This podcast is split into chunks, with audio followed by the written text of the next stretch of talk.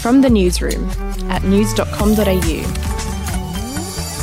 I'm Lexi Cartwright, and this is the latest from the newsroom. It's Sunday, May the 31st. We'll start overseas, and China has reacted furiously to US President Donald Trump's unprecedented measures over Hong Kong. The president this morning announced a number of retaliatory measures against China as Beijing moves to introduce new national security legislation in Hong Kong. Mr. Trump announced the US would end Hong Kong's special trade status and suspend visas of Chinese graduate students who are suspected of conducting research on behalf of their government. The move escalates extreme tensions with China that have surged during the coronavirus pandemic. It comes as the president of the European Commission is pleading with US President Donald Trump to reconsider cutting ties with the World Health Organization. We will be today terminating our relationship with the World Health Organization and redirecting those funds to other worldwide and deserving urgent global public health needs.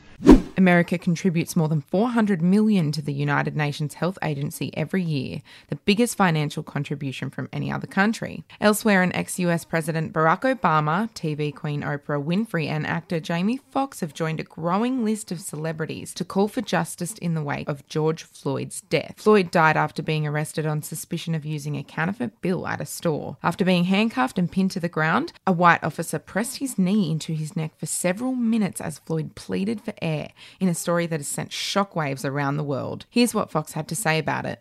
We're not afraid to stand. We're not afraid to stand. Mm-hmm. We're not afraid of the moment. And I think what you saw on television, to watch this man plead for his mother. Mm-hmm. Yeah. As I sit mm. with my two daughters, mm-hmm. my nephews who had just come from the grocery store where there was a little thing, and I said, hey, mm. you got to stop that.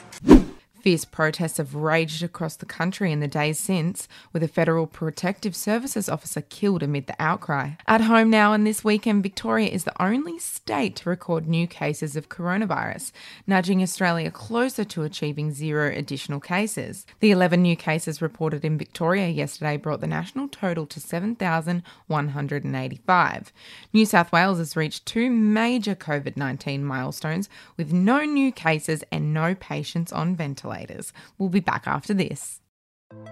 Hey, I'm Felicity Harley and I host Healthyish, where we chat to experts, influencers, and people in the know from around the globe to arm you with the knowledge to make healthier decisions for your mind, body, and soul. I think if we're going to be focusing on health, like sleep is probably the biggest component oh, of that. I, I think sleep is the cornerstone. Like choose the harder option because I've never woken up and gone, I regret that run that I went at 4 a.m. I've never done that. Search for Healthyish and Extra Healthyish wherever you get your podcasts.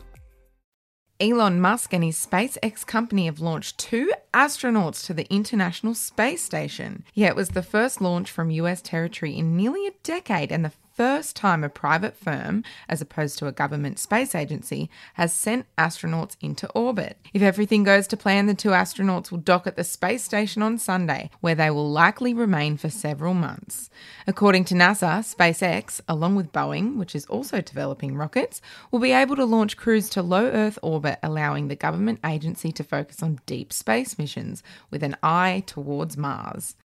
In showbiz now, and details of Megan Fox's split with Brian Austin Green continue to emerge. After news last week the pair had called it quits on their marriage, sources say that back in 2015, the Transformers actress dumped Green for the first time while he was seriously ill with a stroke like syndrome that left him bedridden and barely able to move. This while she was shooting Teenage Mutant Ninja Turtles in New York. Sources say that when she returned home to Hollywood after filming, she was suddenly keen to end their marriage and and filed for divorce, but the pair reconciled shortly after. Since their most recent breakup, Megan has been linked to her co star in an upcoming movie, rapper Machine Gun Kelly. Well, that's it from the newsroom, guys, and if you're wanting to stay fit and healthy until the gyms open again, head to news.com.au slash win for your chance to win one of four home gym packs worth $2,000 each.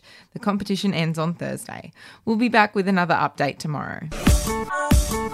Brought to you by news.com.au you.